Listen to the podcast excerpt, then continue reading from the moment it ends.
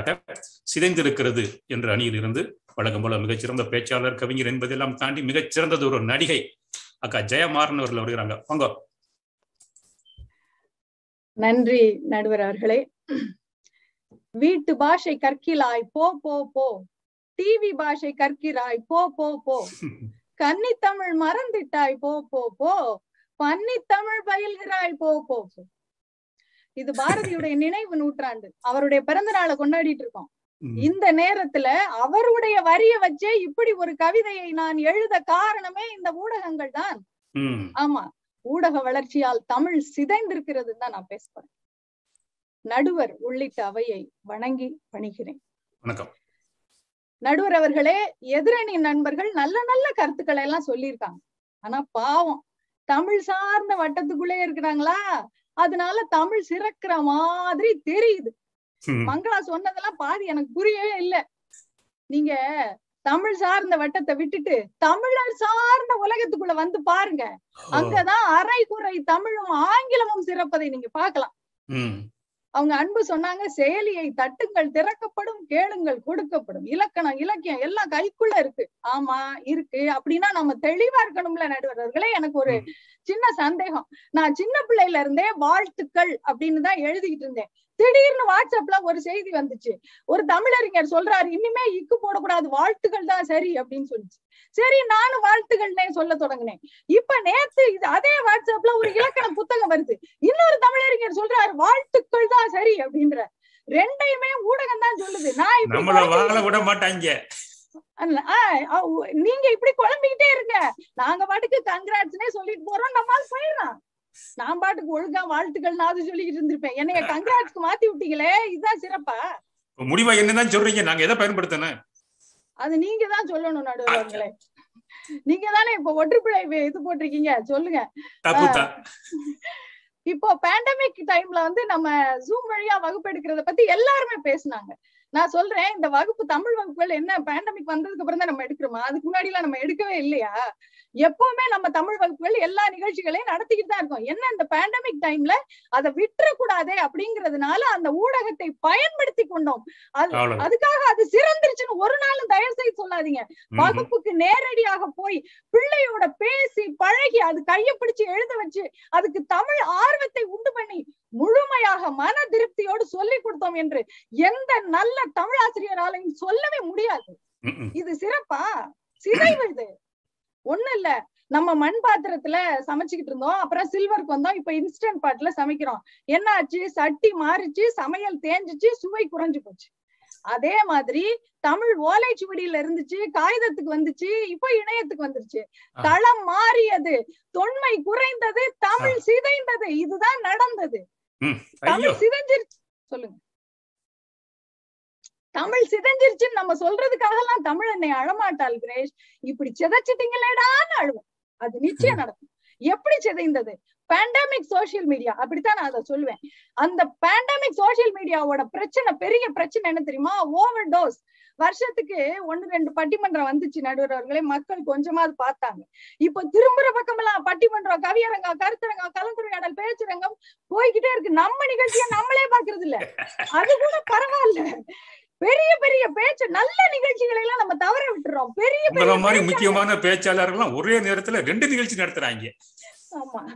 பெரிய பெரிய பேச்சாளர்களுக்கே வியூஸ் குறைஞ்சு போச்சு. மகுடேஸ்வரன் ஐயா இதை பற்றி புலம்பி இருக்கிறார். அதையும் கேட்டுக்கோங்க மங்களா.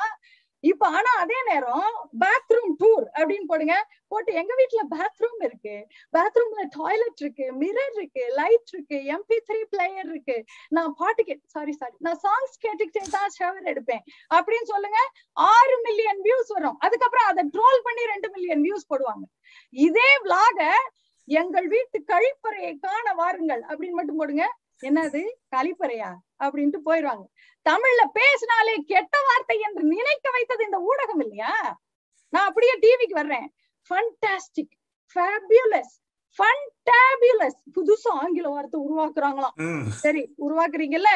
தமிழ்ல அருமை சிறப்பு அருஞ்சிறப்பு அப்படின்னாலாம் நீங்க சொல்ல வேண்டாம். பேச்சு தமிழ்ல பாராட்டுங்க. உருக்கம் நெகிழ்ச்சி கவலை மரியாதை இந்த எல்லா உணர்வுகளையும் கொண்டுட்டு நான் ஃபீல் ஆயிட்டேன்னு ஒத்த வார்த்தையில சொல்றேன். கேட்டா கெட்ட வார்த்தை மாதிரி இருக்கு. எல்லாரும் வெளியே மகிழ்ச்சியா தான் இருக்கான். டிவிக்குள்ள போனோடனே நான் ஹாப்பியா இருக்கேன். இப்படி பேசினா தான் ஸ்டைல்னு இளைய தலைமுறை நினைக்குது. ஏற்கனவே நம்ம இளைய பிள்ளைகளுக்கு பாதி பேருக்கு எழுத படிக்க தெரியல. பேச்சு தமிழையும் ஊடகம் கொன்று கொண்டிருக்கிறது. இதைத்தான் நான் சொல்லிட்டு இருக்கோம் நாங்க. எழுத தெரியலையே இங்க. நான் தெரியாம தான் கேக்குறேன். சூப்பர் சிங்கர் பிக் பாஸ் இதெல்லாம் அஞ்சு சீசன் எட்டு சீசன்லாம் வருதுல்ல. தமிழ் பேச்சு எங்கள் மூச்சு. ஒரு வார்த்தை ஒரு லட்சம். இதெல்லாம் ஏன் ரெண்டு சீசனோட நின்னு போச்சு? பார்க்க ஆள் இல்லையா? இல்ல பரிசு கொடுக்க ஆள் இல்லையா? சின்ன திரை இப்படின்னா பெரிய திரை அதுக்கும் மேல. அண்ணா கலைஞர் படங்கள்லாம் எந்த காலத்துல வந்து பேசுறீங்கன்னு எனக்கு புரியல. சினிமாவுல கெட்டதும் இருக்கு. அதை நீக்கிட்டு தான் பாக்கணுங்கிறாங்க கிரேஸ். அதை நீக்கிட்டா ஒண்ணுமே இல்ல கிரேஸ். என்னத்த பாக்குறது? நடுவர் அவர்களே உங்களுக்கு உனக்கு பிடிச்ச தலைவர் பாட்டு ஒண்ணு சொல்லு அப்படின்னு ஒரு சாதாரண மனுஷனை கேட்டா என்ன சொல்லுவாரு? எம்ஜிஆர் பாட்டா? உங்க தலைவர் அவரா? அப்ப நீங்க எங்க அணிதான் போங்க. போட்டு வாங்குறதா? ஆமா வாங்குறதா? ஏ பாஷா பாரு அப்படி சொல்லுவாங்க. இல்ல நீங்க சொன்ன மாதிரி எம்ஜிஆர் பாய். யாராவது ஒருத்தர் அச்சமில்லை அச்சமில்லை அச்சம் என்பதில்லையே உச்சி மீது வானிடிந்து வீழுகின்ற போதிலும் அச்சமில்லை அச்சமில்லை அச்சம் என்பதில்லையா சொல்லி கேட்டிருக்கீங்க. தலைவர் பாட்டுன்னு எங்கள் பாட்டரசன் பாரதியின் பாட்டு நினைவுக்கு வராமல் ஒரு சினிமா நடிகர் நினைவுக்கு வர காரணம் இந்த ஊடகம் இல்லையா?